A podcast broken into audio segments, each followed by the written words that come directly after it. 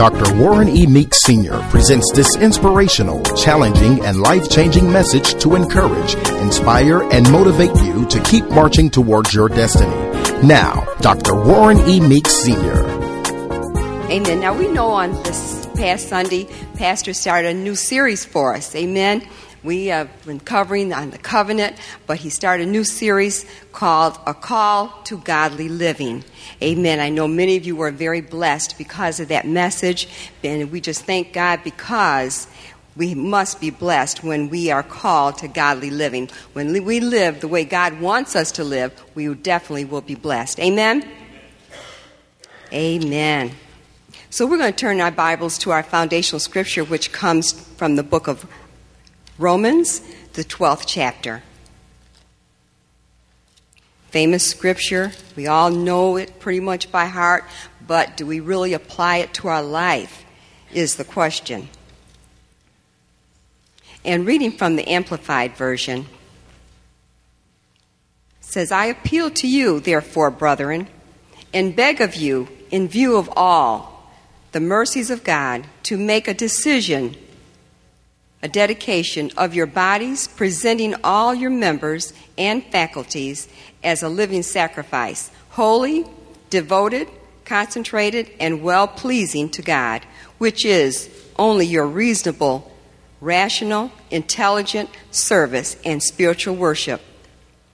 Do not be conformed to this world, this age, fashioned after and adapted to us, to its eternal sacrificial customs, but be transformed, be changed by the entire renewal of your mind, by its new ideas and its new attitude, so that you may prove for yourselves what is the good and acceptable and perfect will of God, even the thing which is good and acceptable and perfect in His sight for you. Amen. So we know that God would like us to present our bodies as a living sacrifice. The Word says, and that's only our reasonable service. And you wonder, well, how can I present my body as a living sacrifice? We know that Jesus came down and He gave His body for us. He was a living sacrifice for us. So how much more and what else can we do to be a living sacrifice for Him? And that is to live right. To live right. God wants us to live right. And show the world that, yes, we are Christians. We are godly Christians. My question for you tonight, are you a godly Christian or are you a worldly Christian? And we have to think about that, and we think, well, what is actually the difference? We are all in this world, so, how can I be a worldly Christian? Because I am in the world, so why not? But a worldly Christian is a person that has accepted the Lord as their Savior, but not doing the things that the Word of God tells them to do. So we have to examine the Word on a daily basis. We have to meditate on God's Word to making sure that we are doing all that the Word of God says. If you don't know what the Word of God says, then you're going to fall, you're going to slip, you're going to go areas that you shouldn't go and thinking it's okay. But we have to stay in the Word. We have to stay in church so that we all can know what we need to do as being godly Christians in this life. We live in this world. We know we live in this world, but we are not really a part of this world. We are traveling through this world. We are here to pray. We're like the salt of the earth. Amen? Amen. That we can be a blessing where there needs to be a blessing. You have to realize who you are in Christ Jesus. You're ambassadors of God. Amen. And then we are here to help. And if it wasn't for the Christians and the prayers on a daily basis, then we would see chaos in this world. Amen. But it's because of our prayers that things are going as well as they are. People think, well, all the tragedies that happen here and there, where's God? God is here because we're here and we're praying for the people of this earth. We're praying for them to be blessed on every area of their life. Praying for your families and your children. Our next scripture, we're going to turn to 2 Corinthians 6th chapter. You can turn to that with me. As we learn how to surrender and giving our all our rights up to be the godly Christian that God would have us to be. We have to give up our rights. And this is the time and the age that everyone says, it's the rights. You know, it started years ago. The women have their rights. They have their agendas. You know, every nationality has their rights.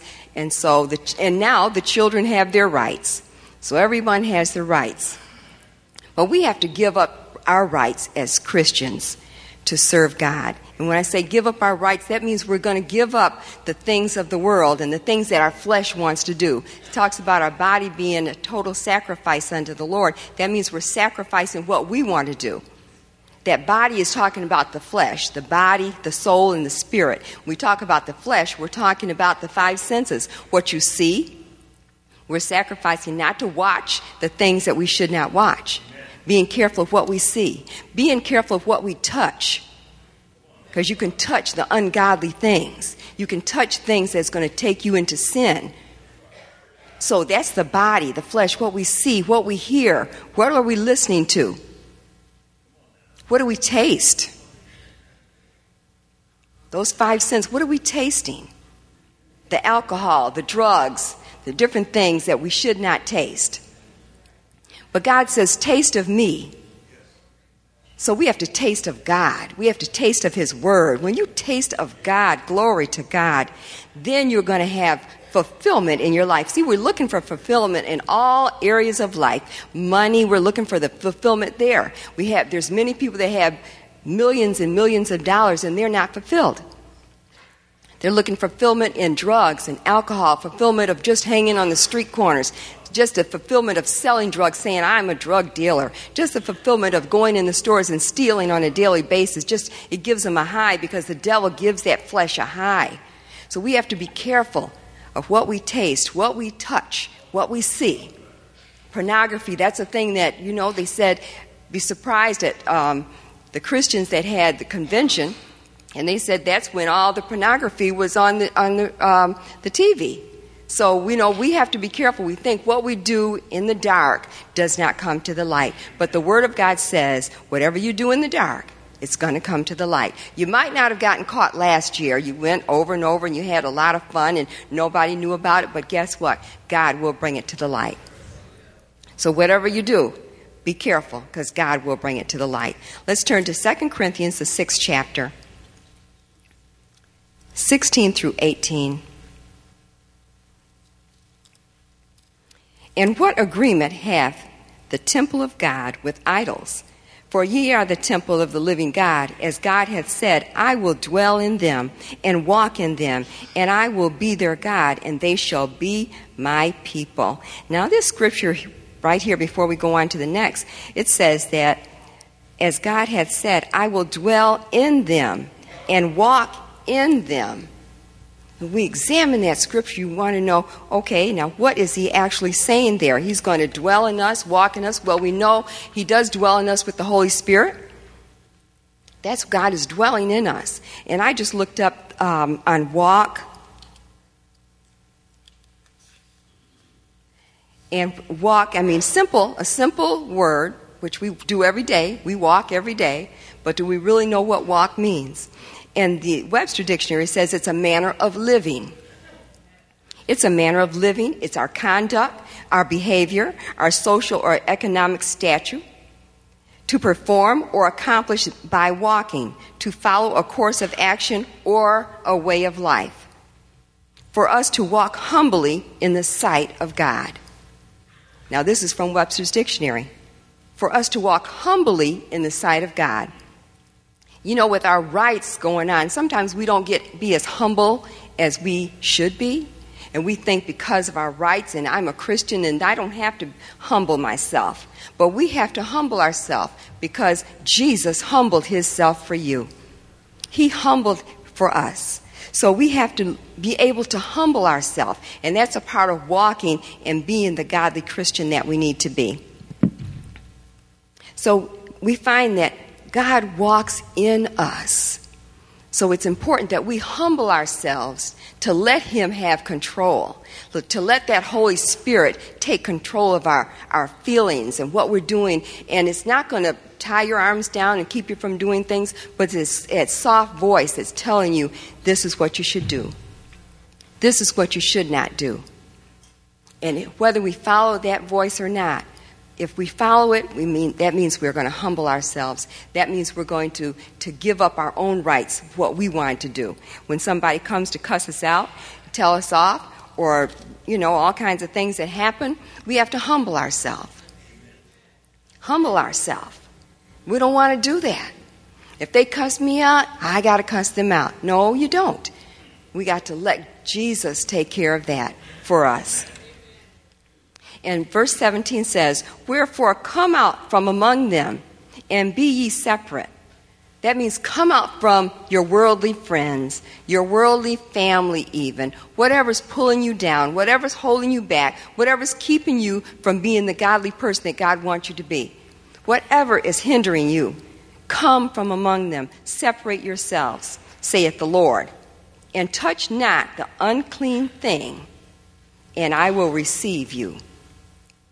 Touch not the unclean thing. We talked about many things that are unclean. There's so many things that are unclean, and we have to be so careful because the devil tries to sneak in on the Christians and making them think some things are okay, and it's not okay. We have to get into our word, and we have to pray.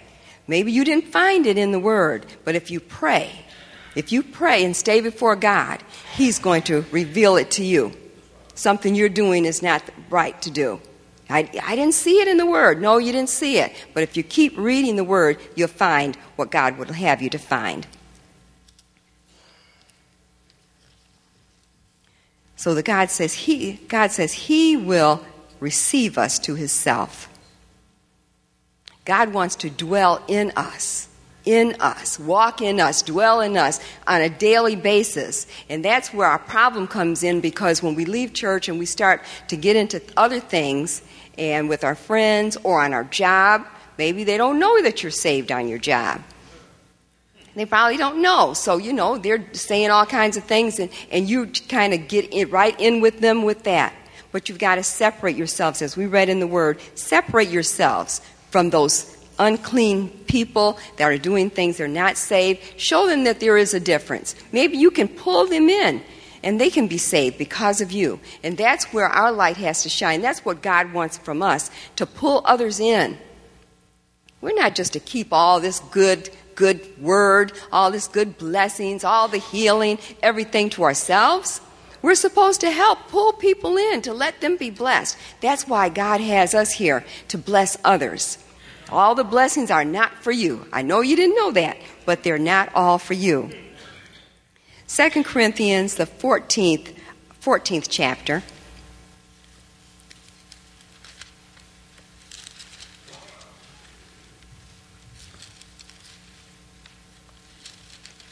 Oops, made a boo-boo. 2 Corinthians, 5th chapter, sorry. And the 14th verse.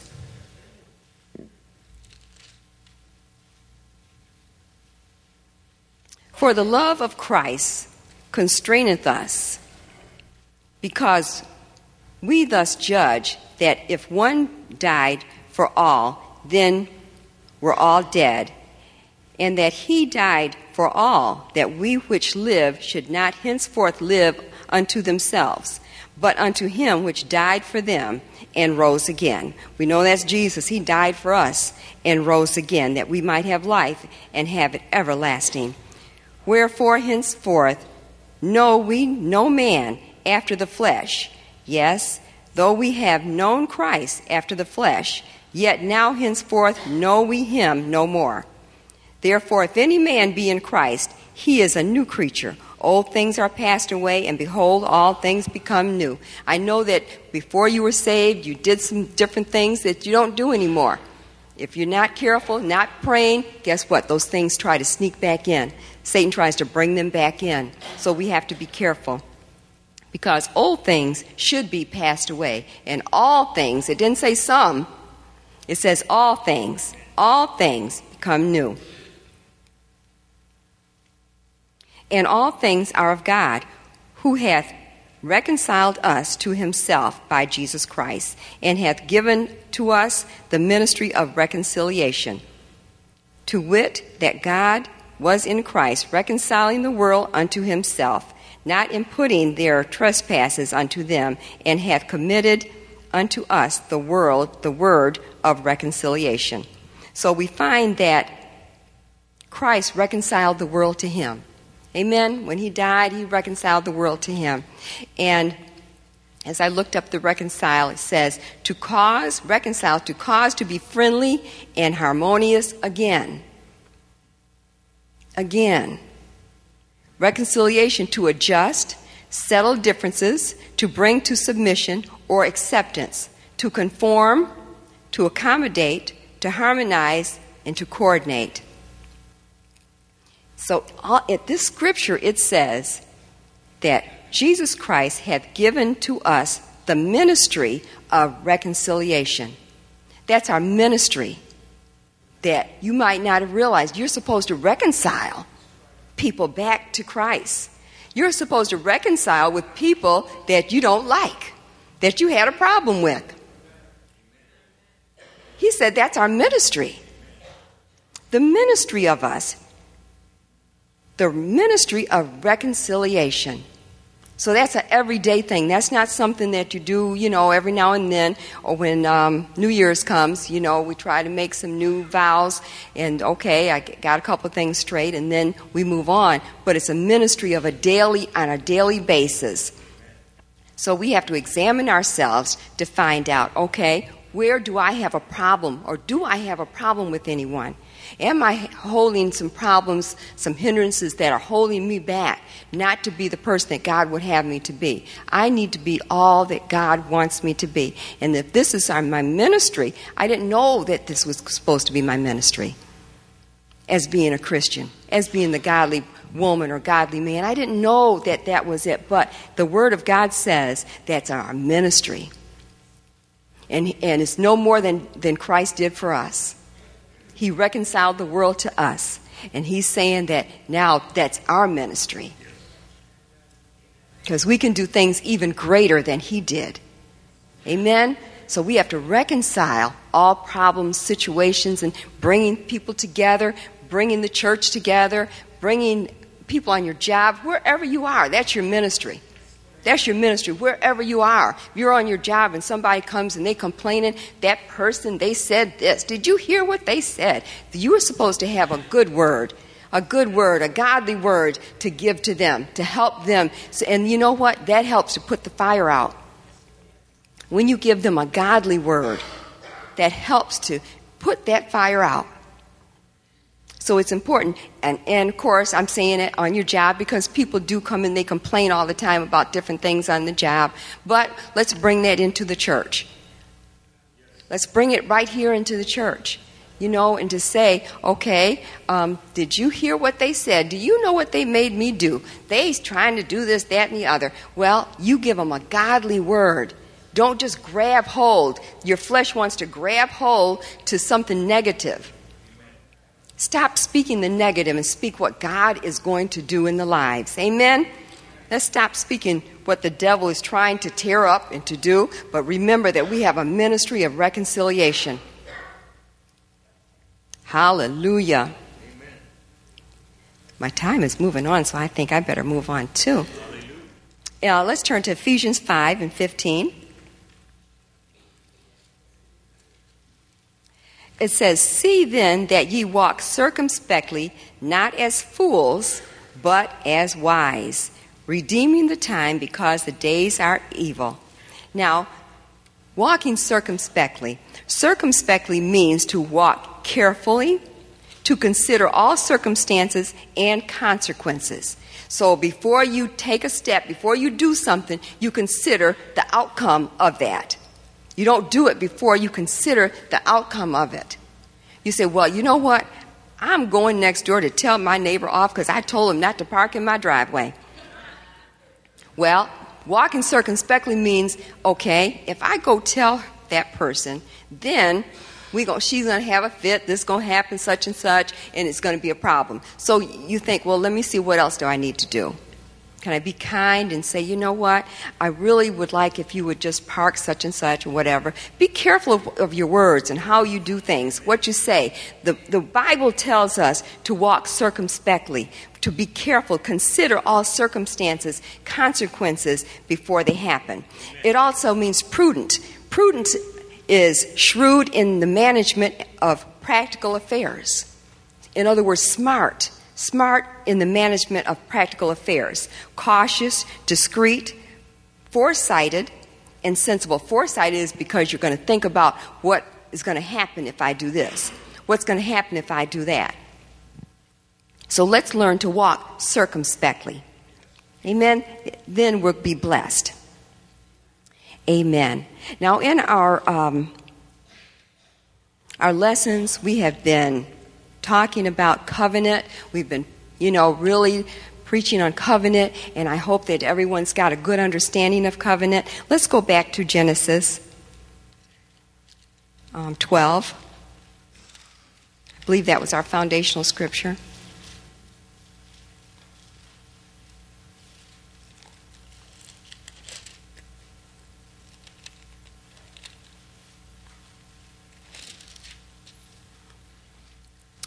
One and two says, Now the Lord had said unto Abram, Get thee out of the country, and from thy kindred, and from thy father's house. Now he was telling him that, and then we've talked about that tonight. To be that godly person, you've got to get from around people that are not going to be a blessing to you. His family was people that served idols. So God was getting him out of there. Now it doesn't say in the Bible, but God could have spoke to many of the people in that country. Abram heard the voice. It's important that you listen to the voice of the Lord. Stay in your word. Listen to the voice. God is a just God. He's just not going to tell one person to be blessed and not tell the others. So he had talked to Abraham, and he said, Get out of here. He says, and then he says, and I will make thee a great nation, and I will bless thee, and I will make thy name great, and thou shalt be a blessing. So we have to realize in that there is a covenant also of favor. God is giving, there's so many things right in those little scriptures. There's favor right there. There's for you to realize the next person, you see your neighbor being blessed, God is blessing, he's trying to bless you too. But we got to be godly people. We've got to walk godly. We've got to listen to the voice. We got to stay in the word. We got to know that God wants to bless me. Don't look at the next person and say, well, how come they always getting this? And how come they're always getting that, Lord? And the Lord just forgot about me. No, he didn't. He talked to more than just Abram. He talked to more than him, but Abram heard the voice and he got out of there. So important that we listen to the voice of the Lord, because he's there to talk to us on a daily basis. And as you read his word, you're going to start to hear his voice. Some might say, I never heard the voice of the Lord. I don't hear, he don't talk to me. He will talk to you if you pray, get into a quiet place, read your word. You read your word and you just sit quiet and you will hear the voice of the Lord. You will hear the voice of the Lord. Let's turn to Isaiah 60.